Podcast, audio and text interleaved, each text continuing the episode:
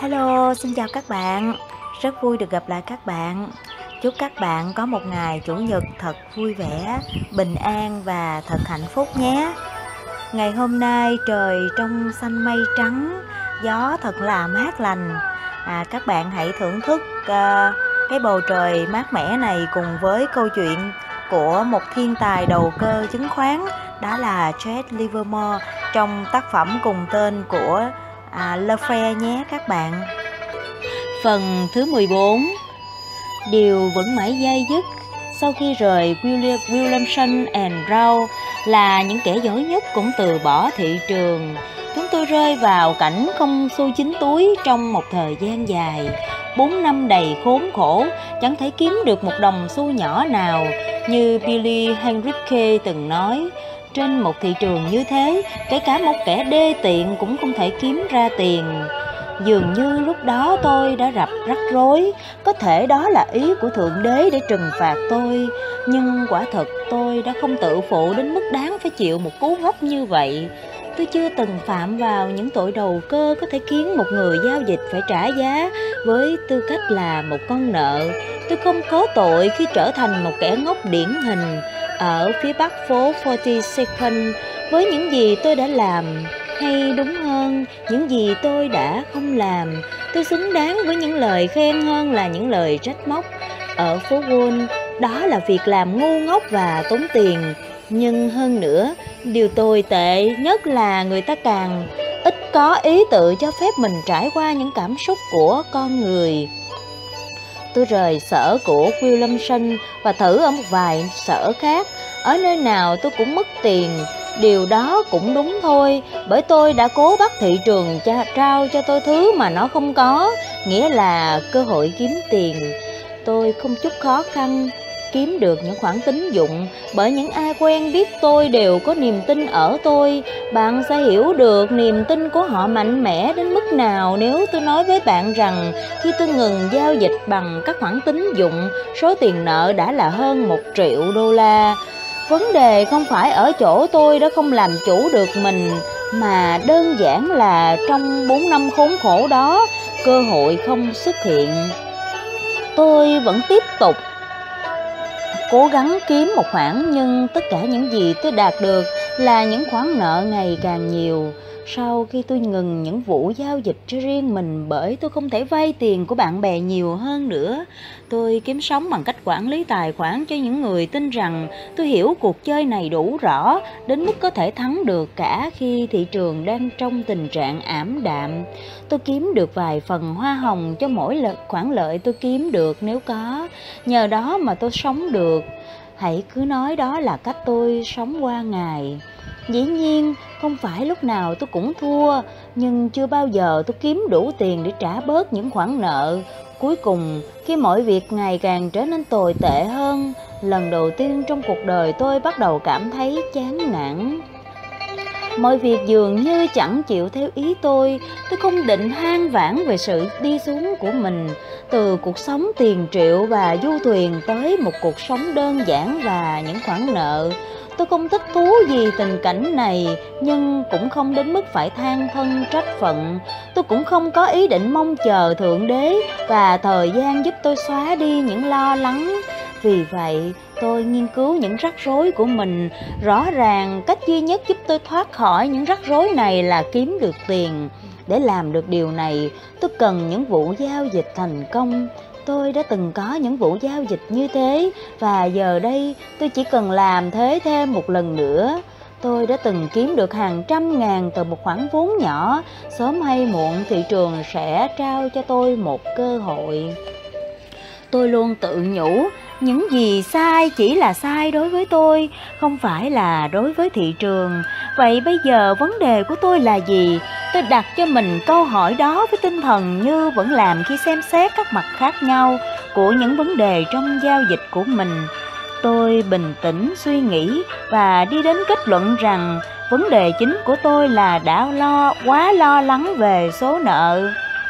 Tôi chưa bao giờ cảm thấy thanh thản vì nó. cần phải giải thích với bạn rằng đó không chỉ là nhận thức về những khoản nợ của tôi. Bất kỳ thương nhân nào cũng dính vào những khoản nợ trong quá trình kinh doanh. Hầu hết những khoản nợ của tôi chỉ là những khoản nợ kinh doanh do những điều kiện kinh doanh bất lợi đối với tôi đem lại. Nó cũng chẳng tồi tệ hơn những gì một nhà buôn phải chịu đựng khi trời, trời trái tiết bất thường và kéo dài như bị phù phép. Dĩ nhiên là khi thời gian cứ trôi qua mà tôi vẫn chưa trả được nợ, tôi dần cảm thấy thản nhiên với những khoản nợ đó. Tôi sẽ giải thích, tôi nợ hơn một triệu đô la. Hãy nhớ rằng tất cả đều vì thua lỗ trên thị trường chứng khoán. Hầu hết các chủ nợ của tôi đều là người tốt và không làm phiền tôi nhiều. Nhưng có hai người đã làm tôi điêu đứng. Về cơ bản, đó là những gì tất cả các chủ nợ lớn của tôi đã nói. Đó là một mặt của phố Wall dành cho bạn. Đó không đơn thuần chỉ là thiện tính hay tinh thần mã thượng. Đó còn là một quyết định rất sáng suốt, bởi đó là một vụ giao dịch tốt đẹp. Tôi mang ơn cả thiện chí và óc thực tế trong kinh doanh của họ. Những chủ nợ này đã xóa cho tôi khoản nợ lên đến một triệu đô la. Nhưng còn hai chủ nợ nhỏ không chịu ký giấy xóa nợ cho tôi. Một trong số họ là người tôi nợ tám trăm đô la như đã kể với các bạn. Tôi cũng còn nợ một hãng môi giới đã phá sản sáu mươi nghìn đô la. Và những người tiếp quản, những người chẳng hề biết mặt mũi tôi như thế nào, không sớm thì muộn sẽ đè đầu cưỡi cổ tôi. Thậm chí nếu họ có muốn noi gương những chủ nợ lớn nhất của tôi, tôi e rằng tòa án cũng không để họ làm vậy. Dù thế nào, chung quy lại kế hoạch phá sản của tôi chỉ mất một trăm nghìn đô la. Mặc dù, nhưng tôi như tôi đã nói, tôi nợ hơn một triệu đô la. Tôi thật sự không vui khi thấy câu chuyện của mình bị đăng lên báo. Tôi lúc nào cũng thanh toán nợ đầy đủ, và kinh nghiệm mới mẻ là điều khiến tôi cảm thấy xấu hổ nhiều nhất. Tôi biết rằng ngày nào tôi còn sống, sẽ có ngày tôi trả hết nợ cho mọi người. Nhưng những người đã đọc bài báo đó lại không nghĩ thế. Sau khi đọc được bài báo đó, tôi cảm thấy xấu hổ mỗi khi ra ngoài. Nhưng giờ đây, mọi việc đã qua đi và bạn không thể biết được rằng tôi cảm thấy nhẹ nhõm đến mức nào khi biết rằng mình sẽ không phải gánh chịu những phiền nhiễu từ những người không hiểu hoàn cảnh một người. Phải dồn tất cả tâm trí của anh ta vào kinh doanh nếu anh ta muốn được thành công trong đầu cơ chứng khoán. Tâm trí tôi được giải thoát, tôi tiếp tục công việc kinh doanh với một số triển vọng thành công, không còn bị phiền nhiễu bởi những món nợ. Bước tiếp theo là tạo dựng một cơ đồ khác.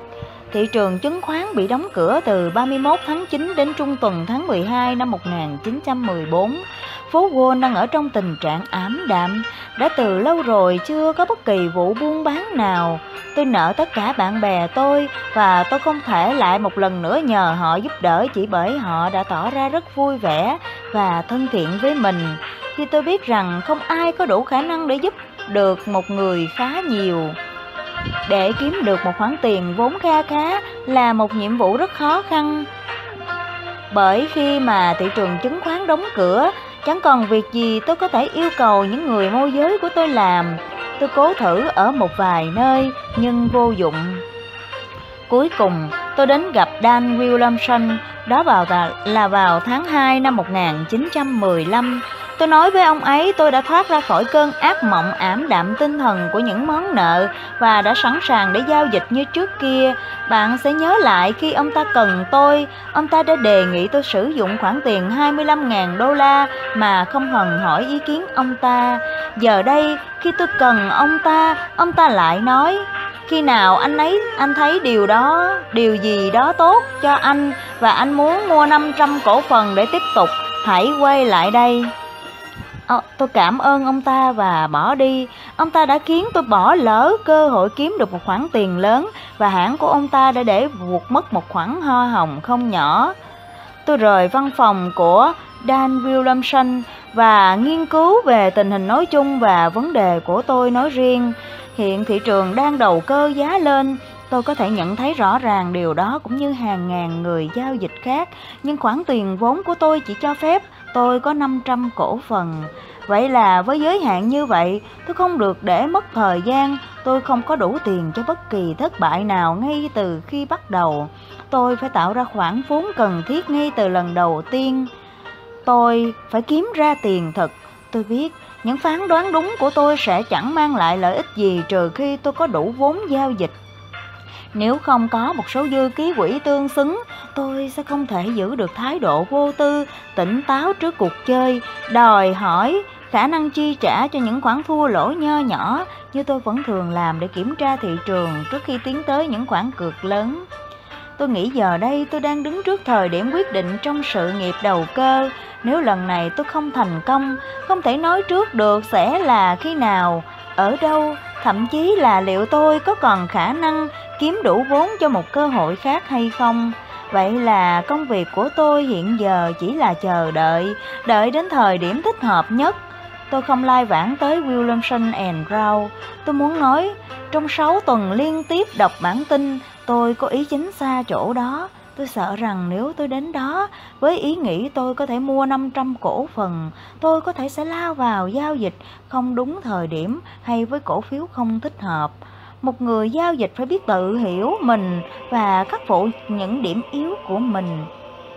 Bên cạnh việc nghiên cứu những điều kiện cơ bản là ghi nhớ các tiền lệ của thị trường và tâm lý của công chúng, cũng như các giới hạn của những người môi giới của anh ta. Không cần thiết phải tức giận vì mình cũng là một người bình thường. Tôi đã học được một điều, học một cách tự hiểu mình cũng cần thiết không kém việc học cách đọc bản tin. Tôi đã nghiên cứu và tính toán dựa trên những phản ứng của chính mình trước những thôi thúc nhất định và những cám dỗ không thể tránh khỏi của một thị trường năng động, cùng với một tâm trạng và tinh thần như tôi đang cân nhắc điều kiện vụ mùa hay đang phân tích các báo cáo thu nhập. Vậy là ngày qua ngày, trong tình cảnh phá sản và đang nóng lòng muốn quay trở lại giao dịch, tôi đã ngồi trước bản tin của một sở giao dịch khác, nơi tôi không thể mua hay bán nhiều hơn một cổ phần, nghiên cứu thị trường, không bỏ qua bất kỳ giao dịch nhỏ nào được hiển thị trên bản tin và chờ đợi cơ hội thích hợp để tăng tốc tối đa. Vì những điều kiện đã quen thuộc với cả thế giới, cổ phiếu tôi đang đầu tư giá lên trong những thời khắc quyết định đầu năm một nghìn chín trăm mười lăm này là cổ phiếu của Bethlehem Steel. Tôi chắc chắn cổ phiếu này sắp tăng giá, nhưng để đảm bảo tôi sẽ thắng trong lần đặt cược đầu tiên này, việc tôi bắt buộc phải làm được, tôi quyết định đợi đến khi giá vượt qua mức giá danh nghĩa. Như tôi đã từng nói với bạn, kinh nghiệm của tôi cho thấy bất cứ khi nào giá của một cổ phiếu vượt qua mức một trăm hoặc hai trăm hoặc ba trăm lần đầu tiên, gần như lúc nào nó cũng tiếp tục lên thêm khoảng ba mươi tới năm mươi điểm nữa ở mức ba trăm, còn nhanh hơn ở mức hai trăm hoặc một trăm.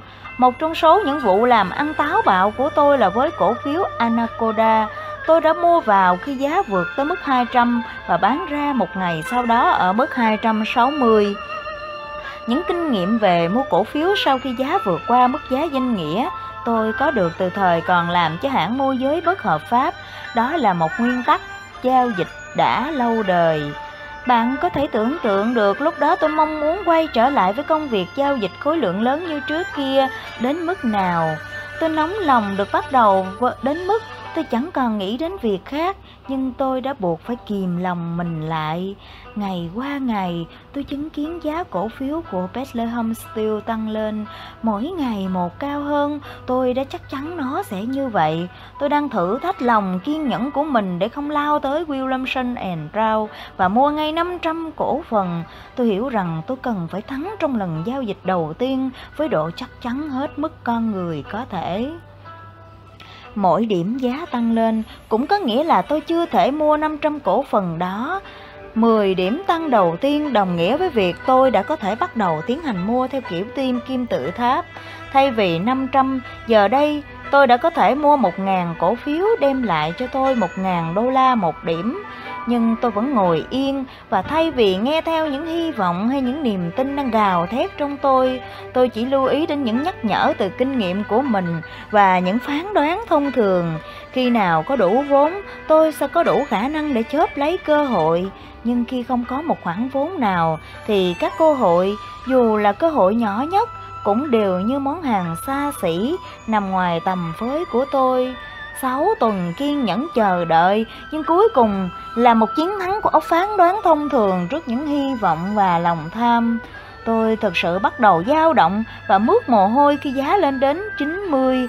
Cứ nghĩ đến những gì tôi đã bỏ ra khi tôi đang đầu cơ giá lên thế này. Rồi khi giá đạt mức chín mươi tám, tôi tự nhủ Bethlehem sẽ vượt qua mức một trăm, và đến khi đó mức trần sẽ bị thổi bay.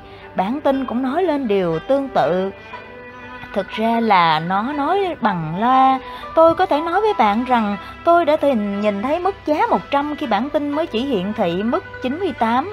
Và tôi biết đó không phải là tiếng nói xuất phát từ những hy vọng hay mong muốn của tôi, mà là sự xác nhận từ bản năng đọc bản tin của mình. Vậy là tôi lại tự nhủ, mình không thể đợi đến khi giá vượt qua mức một trăm, mình phải mua ngay lúc này. Lúc này cũng tốt không kém gì khi giá vượt qua mức giá danh nghĩa. Tôi lao tới sở Williamson and Rao và đặt lệnh mua năm trăm cổ phần của Bethlehem Steel. Khi đó thị trường đang ở mức giá chín mươi tám. Tôi kiếm được năm trăm cổ phần của mình ở mức chín mươi tám đến chín mươi chín. Rồi sau đó thị trường tăng mạnh và đến tối hôm đó đóng cửa ở mức một trăm mười bốn hoặc một trăm mười lăm. Tôi nghĩ thế, tôi mua thêm năm trăm cổ phần nữa. Ngày hôm sau, giá của Bethlehem Steel đã là một trăm bốn mươi lăm và tôi đã có được khoản vốn cho mình. Nhưng tôi đã giành được nó. sáu tuần chờ đợi vừa qua là sáu tuần căng thẳng và mệt mỏi nhất tôi từng trải qua. Nhưng tôi đã được trả công xứng đáng, bởi giờ đây tôi đã đủ vốn để thực hiện giao dịch với những lô lớn. Với năm trăm cổ phần thì tôi chẳng thể đạt được gì cả. Khởi đầu tốt sẽ đem lại nhiều điều có ích, dù là với bất kỳ sự nghiệp nào, và tôi đã làm tốt sau vụ giao dịch Bethlehem. Tốt tới mức bạn không thể tin được đó là của cùng một người. Thực tế là tôi cũng không còn như xưa nữa, bởi tại nơi trước kia tôi đã sai lầm và không được yên ổn. Giờ đây tôi đã quyết định đúng và tìm lại sự thanh thản. Tôi không còn chủ nợ nào hay bất kỳ sự thiếu hụt vốn nào có thể làm tôi phiền tôi, cản trở những suy nghĩ hay lắng nghe tiếng nói chân thật từ kinh nghiệm của tôi. Vậy là tôi lại tiếp tục thắng. Đột nhiên, khi tôi đang dần kiếm được một gia tài kha khá, vụ mất giá đột ngột của Louisiana nổ ra. Cứ mỗi khi có một người lặp lại những vụ phá sản như thế, anh ta lại nhớ tới một sự thật đáng buồn là không có bất kỳ người nào có thể luôn đúng trên thị trường chứng khoán và tránh được tác động của những rủi ro không có lợi. Tôi nghe nói không có người đầu cơ chuyên nghiệp nào cảm thấy quá bất ngờ trước vụ việc đó, và họ tiếp tục nói về việc làm như thế nào. Họ biết về vụ việc đó rất lâu trước khi cả phố Wall biết.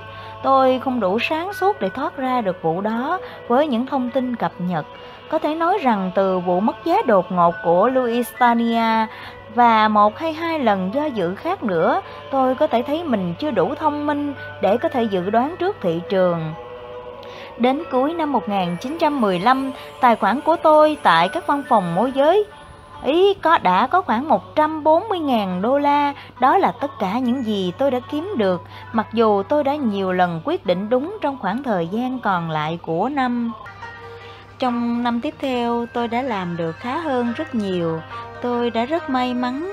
Mọi việc diễn ra đúng như ý muốn của tôi, đến mức dường như tôi chẳng còn việc gì khác ngoài kiếm ra tiền. Điều này làm tôi nhớ đến một câu nói của Huck Brokers, sau này là chủ tịch của Standard Oil, đại ý là có những thời điểm một người có thể kiếm ra tiền dễ dàng, như việc anh ta bị ướt nếu ra ngoài trời mưa bão mà không có ô. Đây là thị trường đầu cơ giá lên, được định hình rõ ràng nhất mà chúng tôi từng gặp. Mọi người có thể nhận thấy rõ ràng việc quân đồng minh thu mua tất cả các nguồn cung trong nước đã khiến nước Mỹ trở thành quốc gia thịnh vượng nhất trên thế giới. Chúng tôi bán những thứ mà không có còn ai khác có, và chúng tôi đang nhanh chóng thu tiền từ cả thế giới. Tôi muốn nói vàng của cả thế giới đang chảy và thành dòng vào đất Mỹ.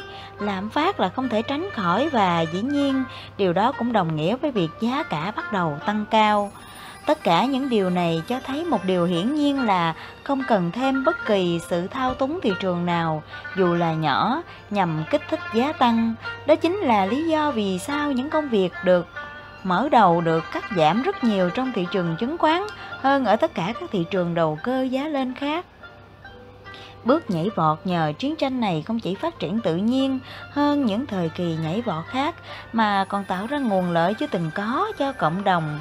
Số lợi nhuận từ thị trường chứng khoán trong năm một nghìn chín trăm mười lăm được phân bố rộng rãi hơn bất kỳ thời kỳ nhảy vọt nào trong lịch sử của phố Wall. Việc dân chúng không chuyển những khoản lợi nhuận kiếm được chỉ đơn thuần là lịch sử tự lặp lại. Không có nơi nào lịch sử được phép lặp lại liên tục mà không thay đổi như ở phố Wall. Nếu bạn đọc về những tài khoản và các thời kỳ nhảy vọt hay khủng hoảng, bạn sẽ nhận ra những nhà đầu cơ chứng khoán và việc đầu cơ chứng khoán ngày nay khác xưa ít như thế nào. Cuộc chơi vẫn không thay đổi và bản chất của con người cũng vậy. Tôi tiếp tục thắng trong năm một nghìn chín trăm mười sáu, tôi vẫn đầu cơ giá lên như những người khác, nhưng đương nhiên tôi vẫn để ý theo dõi bản tin. Tôi biết, như mọi người cũng biết, mọi việc đều sẽ đến hồi kết thúc và tôi đang tìm kiếm dấu hiệu cảnh báo thời điểm đó. Tôi không hứng thú lắm với việc phỏng đoán đến quý nào tín hiệu đó sẽ xuất hiện và vì vậy tôi không chỉ tập trung vào một điểm. Tôi không và chưa từng nghĩ tôi đã trung thành vĩnh viễn với một trong hai phía của thị trường. Tôi không nghĩ việc thị trường đầu cơ giá lên đã mang về cho tôi rất nhiều lợi nhuận hay thị trường việc thị trường đầu cơ giá hạ rất hào phóng là những lý do buộc tôi gắn bó với một trong hai thị trường này khi đã có tín hiệu cảnh báo rút lui. Một người không cần phải thề trung thành với phía đầu cơ giá lên hoặc đầu cơ giá hạ. Mối quan tâm của anh ta chỉ là việc quyết định đúng. Và còn một điều nữa bạn cần ghi nhớ, đó là thị trường không bao giờ đạt đến đỉnh cao trong ánh sáng huy hoàng của vinh quang. Và thị trường cũng chẳng bao giờ kết thúc với một lần đảo lộn hình thức bất ngờ. Thị trường có thể không còn là thị trường đầu cơ giá lên rất lâu trước khi giá cổ phiếu bắt đầu giảm mạnh.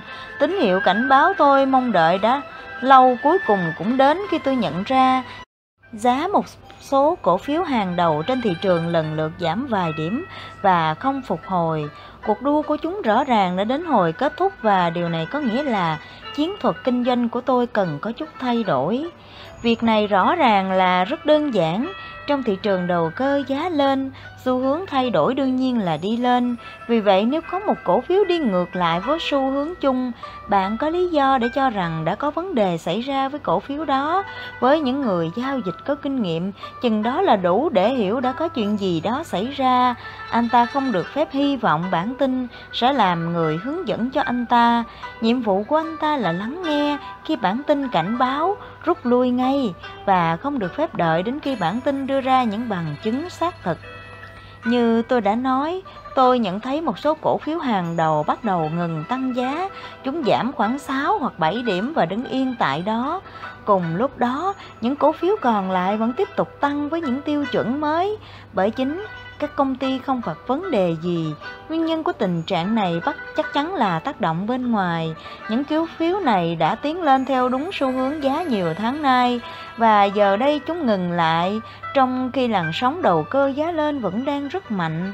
Điều này có nghĩa là thị trường đầu cơ giá lên đối với những cổ phiếu này đã kết thúc. Với những cổ phiếu còn lại, xu hướng chung vẫn là đi lên. Tôi không cần rối trí với tình trạng này bởi vẫn chưa thực sự có những dòng dòng giá đối lập. Tôi chưa chuyển sang đầu cơ giá hạ bởi bản tin chưa bảo tôi phải làm thế. Thị trường đầu cơ giá lên chưa đúng lúc kết thúc và tôi vẫn có thể kiếm được những món tiền lớn lúc này. Trong trường hợp này, tôi chỉ đầu cơ giá hạ với những cổ phiếu đã ngừng tăng. Những cổ phiếu còn lại với lại với còn khả năng tăng nên tôi đồng thời mua vào và bán ra. Tôi bán ra những cổ phiếu đã không còn dẫn đầu. Tôi đặt mức bán ra cho mỗi loại là năm nghìn cổ phần và sau đó tôi đầu tư vào những cổ phiếu dẫn đầu. Những cổ phiếu bán ra không biến động nhiều nhưng những cổ phiếu tôi đầu tư tiếp tục tăng lên và khi đến lượt những cổ phiếu này ngừng tăng, tôi lại bán hết và còn bán khống. Mỗi loại năm nghìn cổ phần, đến lúc này tôi đầu cơ giá hạ nhiều hơn đầu cơ giá lên bởi những khoản tiền lớn tiếp theo nằm ở hướng giá xuống. Trong khi tôi cảm thấy chắc chắn rằng thị trường đầu cơ giá hạ đã thực sự bắt đầu trước khi thị trường đầu cơ giá lên thực sự kết thúc, tôi hiểu rằng Chưa đến lúc để làm người đầu cơ giá hạ hăng hái, vội vã quá không mang lại lợi ích gì. Bản tin mới chỉ nói rằng những nhóm thăm dò ở phía đầu cơ giá hạ mới chỉ ghé qua, đã đến lúc chuẩn bị sẵn sàng. Tôi tiếp tục vừa mua vừa bán, cho đến khi mức bán khống của tôi đạt sáu mươi nghìn sau một tháng giao dịch. mười hai loại cổ phiếu với năm nghìn cổ phần mỗi loại. Những cổ phiếu đã từng nằm trong danh sách các cổ phiếu ưa thích của mọi người, bởi chúng từng là những cổ phiếu dẫn đầu của thị trường đầu cơ giá lên lớn. Đây không phải là mức bán khống lớn, nhưng bạn cũng nên nhớ rằng thị trường đầu cơ giá hạ cũng chưa được hình thành rõ ràng. Rồi đến một ngày, thị trường trở nên yếu và giá của tất cả các cổ phiếu đồng loạt giảm xuống. Khi tôi kiếm được một khoản lợi ít nhất là bốn điểm từ một, từng loại trong số mười hai loại cổ phiếu đã bán ra, tôi biết rằng mình đã đúng. Bản tin nói với tôi đã đến thời điểm an toàn để tôi chuyển sang đầu cơ giá hạ. Vậy là ngay lập tức tôi tăng gấp đôi số lượng. Tôi đã có được vị thế của mình. Tôi đang bán khống cổ phiếu trong một thị trường đã được định hình là đầu cơ giá hạ. Tôi không cần tác động thêm gì nữa. Thị trường chắc chắn sẽ thay đổi theo hướng của tôi, và tôi biết rằng tôi có đủ khả năng đợi. Sau khi gấp đôi số lượng trong một thời gian dài, tôi không thực hiện thêm một giao dịch nào nữa. Khoảng bảy tuần sau khi tôi đặt giới hạn bán thì xảy ra vụ rò rỉ thông tin nổi tiếng và giá cổ phiếu giảm mạnh. Người ta kháo nhau rằng có ai đó đã nghe được những thông tin sốt dẻo từ Washington rằng Tổng thống Wilson dự định đưa ra một thông tin đẹp sẽ nhanh chóng đem lại hòa bình trên toàn cầu. Toàn châu Âu, giai đoạn bùng nổ trong chiến tranh được bắt đầu và được duy trì nhờ cuộc thế chiến, và hòa bình là tin tức gây hạ giá. Và khi một trong những người giao dịch sáng suốt nhất bị buộc tội đã kiếm lợi nhờ biết trước thông tin, ông ta chỉ đơn giản trả lời rằng ông ta bán cổ phiếu không phải vì các thông tin, mà vì ông ta cho rằng thị trường đầu cơ giá lên đã chín mùi rồi. Chính tôi cũng đã gấp đôi lượng bán khống từ bảy tuần trước. Với tin tức đó, thị trường giá rất mạnh và tôi đương nhiên bù lại được khoản bán khống. Đó là việc duy nhất tôi có thể làm nếu có những việc xảy ra ngoài kế hoạch của bạn. Nhiệm vụ của bạn là chớp lấy ngay cơ hội mà số phận đã tử tế trao cho bạn. Trước hết, trong một đợt mất giá giảm mạnh như vậy, bạn đang có một thị trường lớn, một thị trường có thể khiến bạn thay đổi hoàn toàn, và đã đến lúc chuyển những lợi nhuận trên giấy thành tiền thật. Thậm chí trong thị trường đầu cơ giá hạ, không phải lúc nào một người cũng có thể bù lại một trăm hai mươi nghìn cổ phần bán khống mà không làm cho giá tăng lên. Anh ta phải đợi cho đến khi thị trường cho phép anh ta mua vào mà không làm thiệt hại gì đến khoản lợi nhuận trên giấy của mình. Tôi muốn lưu ý các bạn rằng chính vì nguyên nhân đó tôi không trông đợi một đợt sụt giá như thế nào đúng thời điểm này. Nhưng như tôi đã từng nói với bạn, kinh nghiệm ba mươi năm giao dịch của tôi cho thấy những sự tình cờ như vậy thường nằm trên hướng giá ít trở ngại nhất, nơi tôi đặt vị thế của mình trên thị trường. Còn một điều nữa bạn cần ghi nhớ, đừng bao giờ cố bán ở mức giá kịch trần. Đó không phải là hành động khôn ngoan. Hãy bán sau khi giá có biến động, nhưng sau đó không hồi phục. Trong năm một nghìn chín trăm mười sáu, đầu cơ giá lên cho đến khi thị trường đầu cơ giá á lên kết thúc và chuyển sang đầu cơ giá hạ, tôi đã kiếm được ba triệu đô la. Như tôi đã nói, một người không bắt buộc phải trung thành với một phía của thị trường cho đến cùng. Mùa đông năm đó, tôi xuống phía nam đến Palm Beach, nơi tôi vẫn thường đến trong những kỳ nghỉ, bởi tôi rất mê câu cá nước mặn. Tôi bán khống cổ phiếu và lúa mì, và cả hai đều đem lại cho tôi một khoản lợi nhuận hậu hỷ. Chẳng có gì làm phiền tôi và tôi đang tận hưởng một khoảng thời gian thoải mái. Dĩ nhiên là trừ khi tôi sang châu Âu, nếu không tôi không thể không có liên hệ với thị trường chứng khoán và hàng hóa. Ví dụ, ở sở Adirondack, tôi có thiết lập một đường dây liên lạc trực tiếp từ văn phòng người môi giới đến nhà tôi. Ở Palm Beach, tôi vẫn thường xuyên tới văn phòng chi nhánh của người môi giới của tôi. Tôi nhận thấy giá bông, tôi không quan tâm nhiều lắm tới mặt hàng này, đang mạnh và đang tăng. Tại thời điểm đó là năm một nghìn chín trăm mười bảy, tôi đã nghe rất nhiều về những tổng thống Wilson, và những của tổng thống Wilson nhằm đem lại hòa bình cho châu Âu. Các báo cáo đến từ Washington, cả từ các thông điệp của báo giới và những lời khuyên riêng tư với những người bạn ở Palm Beach. Đó là lý do đến một ngày tôi nảy ra ý nghĩ biến động của các thị trường mình, chứng minh cho sự tin tưởng của thành công của ngài Wilson. Khi hòa bình đã ở gần trong tầm tay, giá cổ phiếu và lúa mì chắc chắn sẽ phải giảm và giá bông sẽ tăng. Tôi đã sắp xếp ổn thỏa mọi việc cổ phiếu và lúa mì, nhưng tôi vẫn chưa có thời gian sắp xếp cho bông. Đến hai giờ hai mươi phút chiều hôm đó, tôi vẫn chưa có kiện bông nào, nhưng đến hai giờ hai mươi lăm phút, niềm tin hòa bình sắp được lặp lại đã khiến tôi mua mười lăm nghìn kiện như một tín hiệu khởi đầu. Tôi định tiến hành theo phương pháp giao dịch trước đây, đó là mua đến mức giới hạn như tôi đã miêu tả với các bạn. Ngay chiều hôm đó, sau khi thị trường đóng cửa, công hàm tham chiến không hạn chế được công bố. Lúc này tôi không thể làm được gì ngoài việc chờ đến khi thị trường mở cửa vào hôm sau. Tôi nhớ ngay tối hôm đó ở Risley, một trong những thuyền trưởng lớn nhất của ngành công nghiệp trong nước đã rao bán cổ phiếu của United Steel ở mức giá thấp hơn giá đóng cửa chiều hôm đó năm điểm với số lượng đặt mua. Đã có vài triệu phú ở Pittsburgh nghe được điều này, nhưng không ai dám nhận đề nghị của ông lớn đó. Họ đều biết khi thị trường mở cửa, giá cổ phiếu sẽ biến động lớn khác thường. Không có gì phải nghi ngờ, sáng hôm sau, thị trường có thể tưởng tượng, bạn có thể tưởng tượng ra được thị trường cổ phiếu và hàng hóa mở cửa trong sự náo động đến mức nào. Một số cổ phiếu mở cửa ở mức thấp hơn tám điểm so với giá đóng cửa hôm trước. Với tôi, đây là một cơ hội trời cho để bù số cổ phiếu bán khống theo cách có lợi nhất.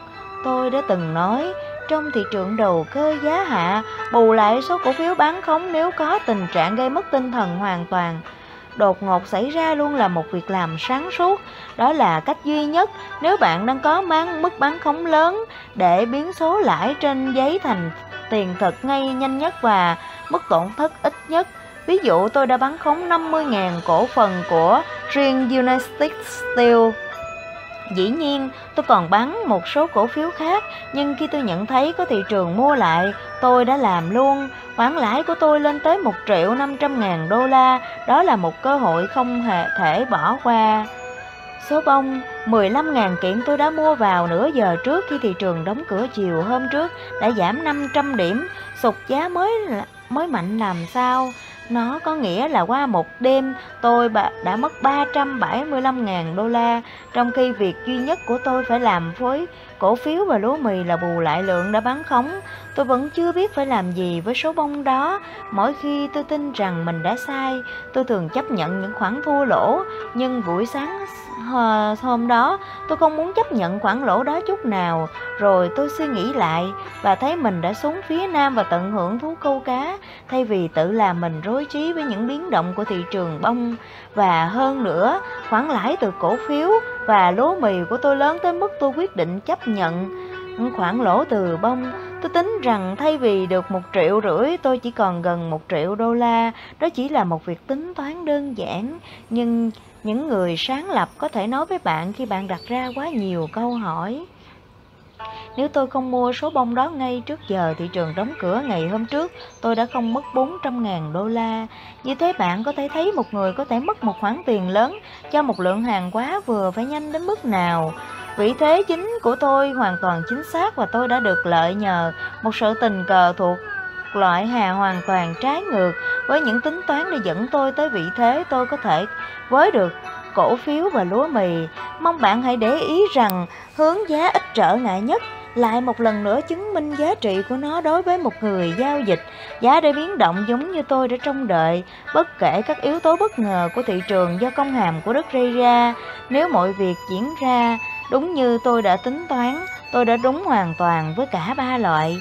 Bởi nếu hòa bình được lặp lại, giá cổ phiếu và lúa mì chắc chắn đã giảm xuống, còn giá bông đã tăng lên như diều gặp gió.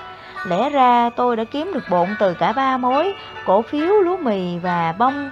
Bất kể chiến tranh hay hòa bình, tôi đã đúng trên thị trường chứng khoán và lúa mì. Và đó là lý do vì sao sự kiện ngoài trông đợi đó đã giúp được tôi. Nhưng về thị trường bông, tôi đã tính toán canh bạc của mình dựa trên một điều chỉ có thể xảy ra khi Ngoài thị trường, đó là tôi đã đặt cược cho thành công của ngài Wilson trong cuộc hôn thương lượng, thương thuyết vì hòa bình. Vậy chính những tướng lãnh lĩnh à, lĩnh lãnh đạo quân đội Đức đã khiến tôi thua canh bạc này, canh bạc bạc bông này. Khi tôi trở lại New York đầu năm một nghìn chín trăm mười bảy, tôi đã trả đủ tất cả những khoản nợ một triệu đô la. Trả hết nợ là một niềm vui lớn đối với tôi. Tôi đã có thể trả đủ vài tháng trước, nhưng tôi đã không làm bởi một lý do rất đơn giản.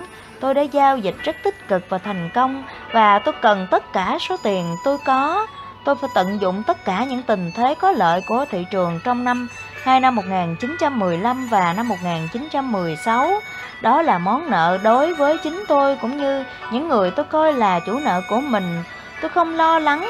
Tôi biết tôi đã kiếm được một gia tài lớn. Tôi đã bắt họ phải chờ thêm vài tháng vì món tiền mà nhiều người trong số họ chẳng bao giờ trông đợi có thể lấy lại. Tôi không muốn trả dần hay chỉ trả cho từng người một. Tôi cùng lúc muốn trả hết cho tất cả. Vậy là chừng nào thị trường còn làm được tất cả những gì nó có thể làm cho tôi, tôi vẫn tiếp tục công việc kinh doanh với số lượng lớn nhất có thể. Tôi muốn trả lãi cho họ, nhưng những người đã ký vào giấy xóa nợ đã từ chối. Người cuối cùng tôi thanh toán nợ chính là gã đã cho tôi vay tám trăm đô la, người đã biến cuộc đời tôi thành một gánh nặng và không ngừng làm tôi lo lắng, cho đến khi tôi không thể tiếp tục giao dịch.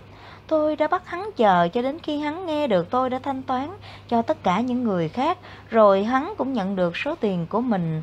Tôi muốn dạy hắn biết ý tứ hơn khi có người nợ tiền hắn, và đó là cách tôi trở lại.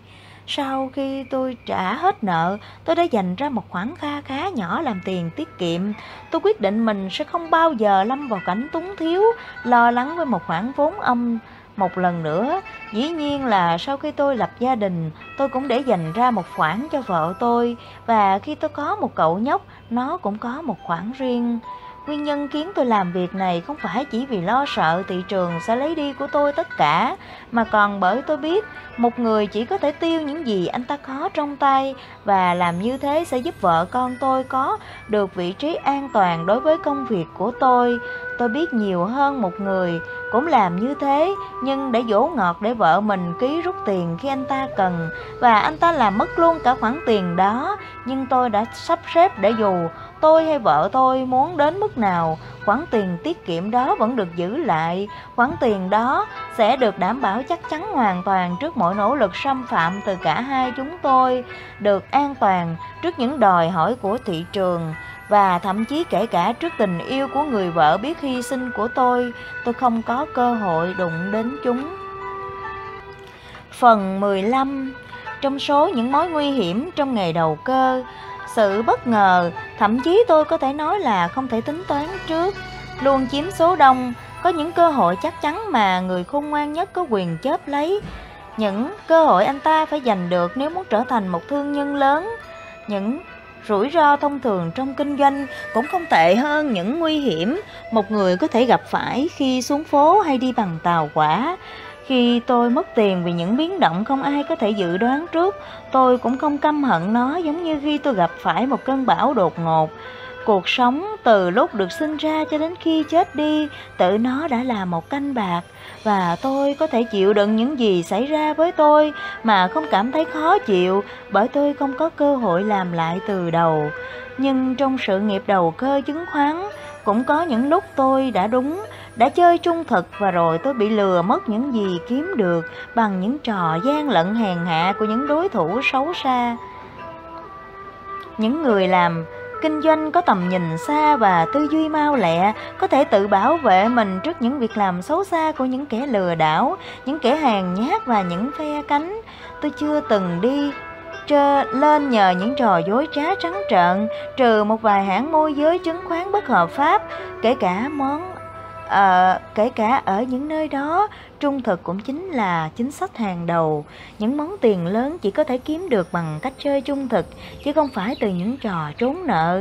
Nếu bạn phải thực hiện những giao dịch mà bạn lúc nào cũng phải để ý đến đối tác, bởi chỉ cần bạn lơ là, anh ta sẽ giở trò lừa đảo. Tôi nghĩ đó không phải là những giao dịch an toàn. Nhưng trước những kẻ trại nhà chạy làng hay than vãn, một người lịch sự cũng đành bất lực. Cuộc chơi công bằng lúc nào cũng là cuộc chơi công bằng. Tôi có thể kể ra cho bạn hàng tá ví dụ mà tôi là nạn nhân của chính niềm tin của mình vào những lời thề thốt hay hứa hẹn của một quý ông. Tôi sẽ không làm thế nữa bởi những việc nó chẳng phục vụ cho mục đích hữu hảo nào. Các nhà văn viết tiểu thuyết, các tu sĩ và phụ nữ rất thích ví von các sàn giao dịch như chiến trường của những kẻ cướp, và những giao dịch hàng ngày trên phố Wall là những trận chiến. Nghe cũng khá văn vở nhưng chúng hoàn toàn sai lệch. Tôi chưa là từng nghĩ công việc kinh doanh của tôi lại là những trò xung đột và tranh giành. Tôi chưa từng chiến đấu với bất kỳ nhóm hay người đầu cơ nào. Tôi chỉ khác họ ở cách đánh giá, và đó là việc xét đoán các tình thế cơ bản. Những gì mà người viết kịch gọi là cuộc chiến kinh doanh không phải là những cuộc chiến thực sự giữa người với người. Chúng chỉ là những lần thử thách ngoài tầm thấp tầm nhìn kinh doanh. Tôi chỉ cố gắng bám theo các sự kiện mà chỉ có các sự kiện mà thôi. Nhờ đó tôi kiểm soát các hoạt động kinh doanh của mình. Đó là công thức dẫn tới thành công của ngài Bernard Baruch. Đôi lúc tôi không nhận ra các sự việc, tất cả các sự việc, đủ rõ ràng hay đủ sớm, hoặc tôi đã không lý giải hợp lý. Mỗi khi một trong việc những việc đó xảy ra, tôi lại thất bại. Tôi nói sai và làm sai thì phải chịu mất tiền. Không có bất kỳ người biết điều nào lại không trả tiền vì những sai lầm của mình. Không có sai lầm nào là không phải trả giá, và không có trường hợp ngoại lệ hay miễn trừ. Nhưng tôi không chấp nhận trả tiền khi tôi đúng. Tôi không có ý nói đến những giao dịch khiến tôi mất tiền. Vì những thay đổi bất ngờ trong quy định của một số sở giao dịch, tôi đã đọc được rất nhiều. Từ những Từ những rủi ro trong đầu cơ, những điều thỉnh thoảng lại nhắc nhở mọi người nhớ rằng không có khoản lãi nào thật sự an toàn trước khi nó nằm yên trong tài khoản ngân hàng của bạn. Sau khi đại chiến nổ ra ở châu Âu, giá cả hàng hóa tăng lên là một điều không lấy làm gì lạ. Có thể dễ dàng dự đoán trước việc này cũng như những lạm phát chiến tranh. Dĩ nhiên là giá vẫn tăng lên khi chiến tranh vẫn kéo dài.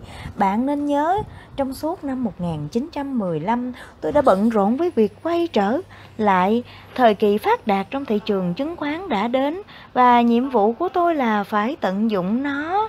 Canh bạc lớn nhất, an toàn nhất, dễ dàng nhất và nhanh chóng nhất của tôi là trong thị trường chứng khoán, và tôi đã gặp may như bạn đã biết. Đến tháng bảy năm một nghìn chín trăm mười bảy, tôi không chi trả hết nợ mà còn kiếm Tôi không chỉ trả hết nợ mà còn kiếm được chút lãi. Nó có nghĩa là giờ đây tôi đã có thời gian, đã có tiền bạc và chiều hướng để cân nhắc việc giao dịch cả hàng hóa và chứng khoán. Trong nhiều năm nghiên cứu tất cả các thị trường và là làm việc thường xuyên của tôi, giá các loại hàng hóa đã tăng so với thời kỳ trước chiến tranh khoảng một trăm phần trăm cho đến bốn trăm phần trăm. Nhưng có một ngoại lệ, đó là với cà phê. Đương nhiên, tình trạng này có nguyên nhân của nó. Chiến tranh nổ ra đồng nghĩa với việc thị trường châu Âu phải đóng cửa, và các tàu hàng lớn chở đến các khu vực từng là một thị trường lớn này đã phải ngừng lại. Điều này đã dẫn tới tình trạng dư thừa cà phê, và đến lượt điều đó khiến giá cà phê đang ở mức thấp.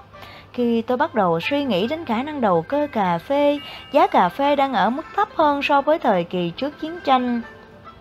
Nếu lý do cho sự bất thường này là rất dễ hiểu, thì có một thực tế khác cũng dễ hiểu không kém là những chiến dịch động À, cơ động và hiệu quả đang ngày một gia tăng của lực lượng tàu ngầm Đức và Áo, đồng nghĩa với việc số tàu thuyền dùng cho giao thương đang, đang giảm mạnh. Đến lượt việc này dẫn tới tình trạng lượng cà phê nhập khẩu ngày một ít dần, với các đơn đặt hàng ngày một giảm nhưng nguồn cung không đổi. Lượng cà phê dư thừa phải được tiêu thụ, và khi điều này xảy ra, giá cà phê sẽ phải làm việc giống như tất cả các mặt hàng khác đã làm, đó là tăng lên. Không cần phải có tài cỡ, tài năng cỡ Sherlock Holmes mới đánh giá được tình hình này. Tôi không thể nói cho bạn vì sao mọi người không mua cà phê. Tôi, khi tôi quyết định mua, tôi không nghĩ đây chỉ là dịch một vụ đầu cơ, nó còn hơn cả việc đầu cơ. Tôi biết sẽ cần nhiều thời gian mới thu được tiền, nhưng tôi cũng biết rằng vụ đầu cơ này sẽ đem lại một khoản lợi nhuận khổng lồ. Điều này khiến vụ đầu cơ này trở thành một hoạt động đầu tư vừa phải, một vụ làm ăn của một ông chủ ngân hàng hơn là một uh, cuộc chơi của một con bạc. Tôi bắt đầu mua vào từ mùa đông năm một nghìn chín trăm mười bảy. Tôi đã mua rất nhiều cà phê, nhưng thị trường không có phản ứng gì đáng kể, vẫn thụ động và giá cả không tăng lên như tôi trông đợi. Kết quả là tôi đã giữ số cà phê trong suốt chín tháng dài mà chẳng được gì. Các hợp đồng của tôi hết hạn và tôi à, bán các quyền chuyển nhượng của mình. Tôi đã lỗ một khoản kha khá cho vụ giao dịch này, nhưng tôi vẫn chắc chắn nhận định của tôi là có cơ sở. Tôi có thể sai về thời điểm, nhưng tôi hoàn toàn chắc chắn giá cà phê sẽ lên như tất cả các hàng hóa khác. Vậy là ngay sau khi bán ra, tôi lại bắt đầu mua lại. Trong chín tháng đầy thất vọng đó, tôi đã ba lần mua hết khả năng để nhận lấy những thua lỗ. Dĩ nhiên là tôi đã mua những quyền chuyển nhượng bị hoãn lại trong suốt khoảng thời gian đó. Cuối cùng, tôi đã không quá sai. Ngay khi tôi bắt đầu mua vào lần ba, thị trường bắt đầu tăng giá. Mọi người ở khắp nơi dường như bất thần nhận ra điều gì sẽ xảy ra với thị trường cà phê. Dường như đã đến lúc mối đầu tư của tôi trả lại cho tôi một khoản lợi tức khá khẩm. Những người bán trong các hợp đồng tôi có là ông chủ của các lò rang xay, phần lớn có những cái tên Đức. Các chi nhánh, những người đã mua cà phê từ Brazil với hy vọng đưa được về nước Mỹ, nhưng họ đã không tìm được đò tàu chuyên chở, và giờ đây họ đang lo lắng tìm đầu ra cho số cà phê đó, nên đã bán khống hàng loạt cho tôi. Mong bạn nhớ rằng, trong lần đầu tiên tôi đầu tư cư giá lên với cà phê, giá cà phê chỉ ngang mức trước chiến tranh. Và cũng đừng quên rằng sau khi mua vào, tôi đã giữ trong suốt thời gian còn lại của năm và chịu một khoản lỗ nặng. Hình phạt cho dự đoán sai là chịu mất tiền, và phần thưởng cho những phán đoán đúng là những khoản tiền kiếm được được. Tôi đang đúng và đang có một lượng hàng hóa lớn. Tôi có quyền trông đợi một khoản lãi béo bở, giá không cần tăng mạnh cũng khiến tôi hài lòng với khoản thu lợi, khoản lợi thu được, bởi tôi đang giữ vài trăm ngàn bao cà phê. Tôi thường không nói cụ thể số liệu các hoạt động của mình, bởi đôi khi chúng nghe có vẻ khá lớn và mọi người có thể nghĩ tôi đang khoác lác. Thực tế là tôi luôn giao dịch phù hợp với khả năng chỉ chi trả của tôi và luôn chừa lại một khoản an toàn khá dư dật. Trong trường hợp này, tôi cũng khá nguyên tắc. Nguyên nhân khiến tôi tự do mua các quyền chuyển nhượng là bởi tôi không nghĩ là tôi có thể thua cuộc. Các điều kiện đều có lợi cho tôi. Tôi đã phải đợi hơn một năm, nhưng thời giờ đây tôi đã được đền bù xứng đáng cho sự chờ đợi và các phán đoán chính xác của mình. Tôi nhìn thấy được những khoản lợi đang đến rất nhanh. Không có gì là thông minh ở đây cả, đơn giản chỉ là tôi không bị mù. Những khoản lãi hàng triệu đó đang đến chắc chắn và rất nhanh, nhưng tôi đã không thể có được chúng. Không, không phải vì có sự thay đổi đột ngột trong các điều kiện. Thị trường không có bất kỳ sự đảo ngược nào, nhưng cà phê đã không được mang vào trong nước Mỹ. Đã xảy ra chuyện gì đây? Chính là những việc không lường trước được, việc mà chưa từng ai trải qua. Vì vậy đó là việc tôi không có cách nào ngừa trước được. Vậy là tôi lại vướng thêm một rủi ro khác. Đơn giản là những gã đã bán cà phê cho tôi, những kẻ bán khống, hiểu ra những gì sắp xảy ra đến với chúng, và trong những nỗ lực nhằm thoát khỏi những vị trí mà chúng đã bán đi, đã tìm ra một cách lừa đảo mới. Chúng lao đến Washington tìm kiếm sự giúp đỡ và đã có được. Có lẽ bạn còn nhớ rằng chính phủ đã đề xuất rất nhiều kế hoạch khác nhằm ngăn chặn việc đầu cơ trục lợi lớn hơn từ những nhu yếu phẩm. Bạn cũng biết phần lớn những kế hoạch này được thực hiện như thế nào rồi. Vậy là những kẻ bán khống cà phê nhân ái này đã xuất hiện trước Ủy ban điều chỉnh giá của các bộ, của bộ các ngành công nghiệp thời chiến.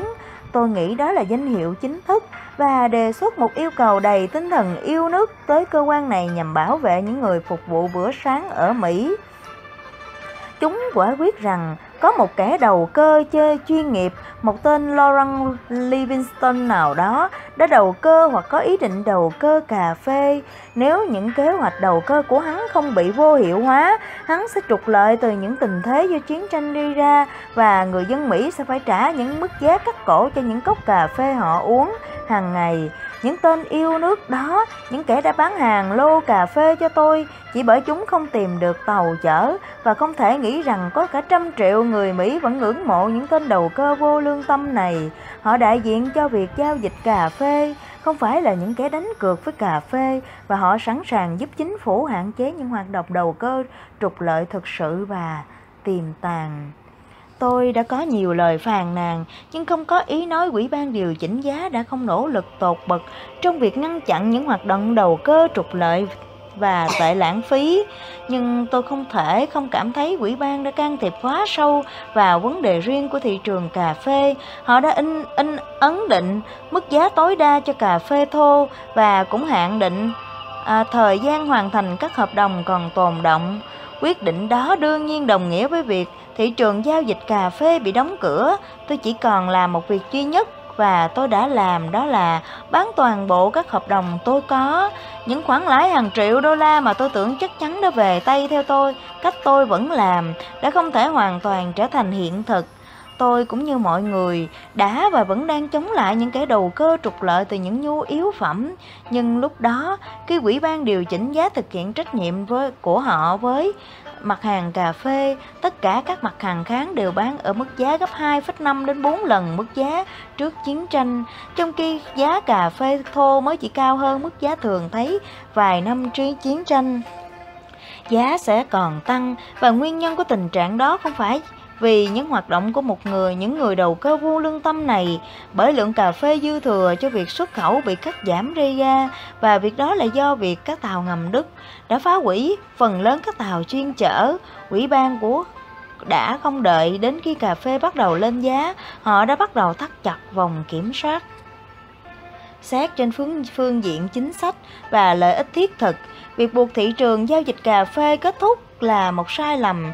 Nếu không có Ở những hành động của Ủy ban, giá cà phê chắc chắn sẽ tăng vì những lý do tôi đã nêu, những lý do chẳng có gì liên quan đến việc tích trữ mà người ta đã tịch đã vin vào. Nhưng mức giá cao chưa đến mức cắt lỗ có lẽ đã trở thành một cách thu hút các nguồn cung vào thị trường này. Tôi nghe ngài Bernard Baruch nói rằng Bộ Công nghiệp thời chiến cũng đã tính đến yếu tố này, mức bảo đảm các nguồn cung trong các mức giá cố định, và vì vậy một số lời phàn nàn về mức giá hoặc hạ, giới hạn cao đối với một số mặt hàng là không đúng. Khi thị trường giao dịch cà phê trở lại hoạt động sau đó, cà phê được bán ở mức hai mươi ba xu. Người Mỹ trả mức giá đó bởi các nguồn cung chỉ ở mức nhỏ, và những nguồn cung đó chỉ ở mức nhỏ bởi giá đã bị điều chỉnh quá thấp theo những gợi ý của những kẻ bán khống nhân đạo kia, nhằm đảm bảo khả năng chi trả phí vận chuyển đường biển khá cao, và từ đó đảm bảo việc nhập khẩu được tiếp tục. Tôi luôn nghĩ rằng việc vụ giao dịch cà phê đó là một vụ làm ăn hợp pháp nhất của tôi trên thị trường hàng hóa. Tôi coi đó là một vụ đầu tư hơn là đầu cơ. Tôi đã theo nó suốt hơn một năm. Nếu có bất kỳ trò đánh bạc nào thì đó là của những kẻ nhân đạo giả dối kia, những ông chủ của những lò rang sai cà phê với những cái tên Đức và gốc Đức. Chúng có cà phê ở Brazil và chúng đã bán cho tôi ở New York. Ủy ban điều chỉnh giá để điều chỉnh giá của mặt hàng duy nhất chưa tăng giá. Họ bảo vệ người dân tránh khỏi những kẻ đầu cơ trục lợi, nhưng lại không thể bảo vệ họ khỏi việc mức giá tăng cao, không thể tránh khỏi sau đó. Không chỉ có thế, mà kể cả khi giá cà phê tươi chỉ ở mức chín xu một pound, giá cà phê rang vẫn tăng lên cùng với mọi thứ khác, và chỉ có một ông chủ, các lò rang cà phê được hưởng lợi từ tình trạng này. Nếu giá cà phê tươi chỉ tăng hai hay ba điểm một pound, tôi cũng có thể kiếm được vài triệu, và mọi người vẫn không phải trả một mức giá cao như mức tăng giá đó. Sau đó, Tổng kết kinh nghiệm trong ngày đầu cơ là một việc làm lãng phí thời gian, bạn sẽ chẳng đạt được điều gì cả. Nhưng vụ giao dịch này có những giá trị giáo dục nhất định. Cũng giống như tất cả những vụ giao dịch tôi đã tham gia, việc giá tăng đã trở nên chắc chắn và hợp lý tới mức tôi đã tưởng rằng không thể không kiếm được vài triệu. Nhưng thực tế là tôi đã không làm được. Tôi còn phải chịu tổn thất trong hai lần khác khi Ủy ban giao dịch đã đột ngột đưa ra những thay đổi trong quy chế giao dịch mà không một thông báo trước. Nhưng trong những vụ giao vụ đó, vị trí của tôi mặc dù vẫn đúng, không vững chắc như trong vụ giao dịch cà phê này. Bạn không thể chắc chắn hoàn toàn vào bất cứ điều gì trong các hoạt động đầu cơ. Kinh nghiệm của tôi vừa kể cho bạn chính là điểm mới tôi được thêm vào trong danh sách những rủi ro bất ngờ của tôi. Sau vụ cà phê, tôi đã có nhiều thành công đối với các mặt hàng khác và trên lĩnh vực bán khống của thị trường. Nhiều tới mức tôi đã đau khổ vì những lời bàn tán lố bịch, những chuyên gia ở phố Wall và đám ký giả dần có thói quen đổ lỗi cho tôi với những mưu toan mà họ viện ra vì những đợt sụt giá không thể tránh khỏi trên thị trường. Tôi nghĩ nguyên nhân của việc thổi phồng mức độ và hiệu quả của những hoạt động kinh hoạt động của tôi là nhu cầu thỏa mãn những đòi hỏi vô độ của công chúng muốn được biết nguyên nhân của từng và tất cả những đợt biến động giá. Như nhiều lần tôi đã từng nói, không có bất kỳ hoạt động thao túng thị trường nào có thể kéo giá cổ phiếu xuống và giữ chúng ở mức thấp. Điều này không có gì là bí ẩn. Bất kỳ ai chịu bỏ ra nửa phút suy ngẫm có thể dễ dàng hiểu được nguyên nhân. Giả sử có một người giao dịch có mưu đồ với một cổ phiếu, đó là giá, giữ giá cổ phiếu nó thấp hơn giá trị thực của nó, chuyện gì chắc chắn sẽ xảy ra. Ngay lập tức người đó sẽ phải đối mặt với việc mua vào từ nội bộ chính công ty phát hành cổ phiếu đó. Những người biết được giá trị của một cổ phiếu sẽ luôn mua vào ngay khi giá cổ phiếu đó đang ở mức rẻ. Nếu những người trong nội bộ không thể mua những cổ phiếu đó, đó là bởi các điều kiện chung không cho phép họ tự do sử dụng những khoản tiền của họ. Và những điều kiện như thế không phải là những điều kiện của đầu cơ giá lên.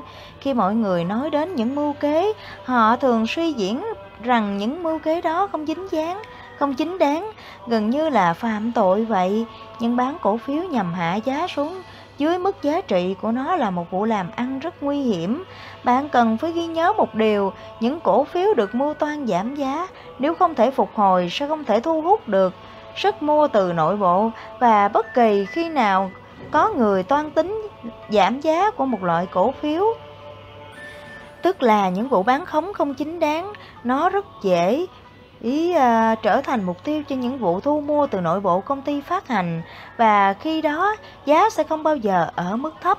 Tôi có thể khẳng định chín mươi chín trên một trăm phần cái được gọi là mưu toan giảm giá thực ra là những đợt sụt giá thực sự ngày càng nhiều hơn, nhưng không phải do những hoạt động của những người giao dịch chuyên nghiệp gây ra, dù anh ta có tích trữ lượng cổ phiếu ưu đến mức nào đi chăng nữa. Thuyết hầu hết những đợt sụt giá đột ngột hay những lần mất giá mạnh là kết quả của những hoạt động kinh doanh của một số nhà đầu cơ, có lẽ được phát minh ra như một cách giải thích dễ dàng cho những người đầu cơ, những kẻ chẳng hơn gì những con bạc mù quáng, sẵn sàng tin vào những gì nghe thấy hơn là chịu động não suy nghĩ. Những mưu toan bị gán cho những thua lỗ mà những người đầu cơ thiếu may mắn đó thường xuyên nhận được từ những người môi giới của họ và những người đồi lê đôi mắt thực sự là những lời khuyên sai lầm. Khác biệt là ở chỗ, những lời khuyên đầu cơ giá hạ là những lời chỉ dẫn rõ ràng chắc chắn, còn những lời khuyên sai lầm, những giải thích rằng chẳng giải thích được điều gì, chỉ khiến bạn không thể bán ra theo những cách khôn ngoan. Xu hướng tự nhiên khi có một đợt sụt giá mạnh nổ ra là bán đi số cổ phiếu đó. Có, chắc chắn phải có một lý do nào đó thực sự sụt giá, đó là lý do chưa được xác định nhưng đáng tin cậy. Vì vậy, hãy, hãy thoát ra, nhưng đó sẽ không phải là một hành động sáng suốt nếu đợt sụt giá đó chỉ là kết quả của những mưu toan giảm giá của những người đầu cơ chuyên nghiệp. Bởi ngay sau khi anh ta ngừng lại, giá sẽ phục hồi. Đúng là những lời khuyên sai lầm. Như vậy là các bạn vừa nghe xong phần mười bốn và mười lăm của câu chuyện về Jesse Livermore trong quyển sách Hồi ức của một thiên tài đầu tư chứng khoán của Edwin Lefèvre. Cảm ơn các bạn đã lắng nghe. Hẹn gặp lại các bạn ở những câu chuyện tiếp theo của Jesse Livermore nhé. Chúc các bạn một ngày Chủ nhật thật vui vẻ, thật bình an và thật hạnh phúc. Cảm ơn và xin chào các bạn.